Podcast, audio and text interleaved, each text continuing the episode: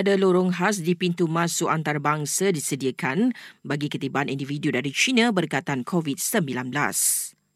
Individu yang disyaki dijangkiti kemudiannya akan dirujuk kepada kaki tangan Kementerian Kesihatan yang ditempatkan di lokasi berkenaan. Ia merupakan usaha Jabatan Imigresen untuk mengurangkan penularan kes COVID-19 di negara ini susul lonjakan kes di China.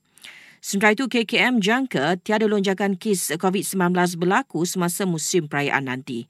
Ia berdasarkan pengalaman setelah sempadan negara dibuka semula tahun lepas, selain pelbagai perayaan juga PRU15 lalu.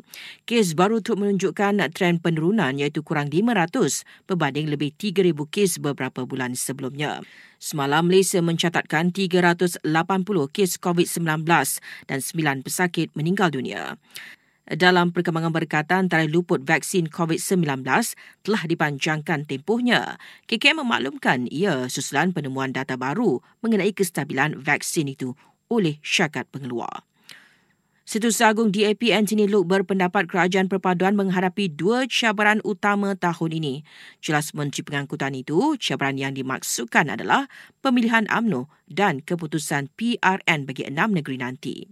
Sementara itu, bekas Ketua Pemuda AMNO, Kari Jamaluddin, tidak menolak kemungkinan untuk bertanding jawatan Presiden Parti berkenaan. Bekas Menteri Kesihatan itu juga memberi bayangan AMNO akan terus menyokong kerajaan perpaduan jika menang jawatan Presiden Parti itu. Dalam pada itu, kumpulan bekas penjahat awam kanan G25 menegaskan Malaysia perlu melakukan pembaharuan menyeluruh selepas PRU15 jika ingin maju.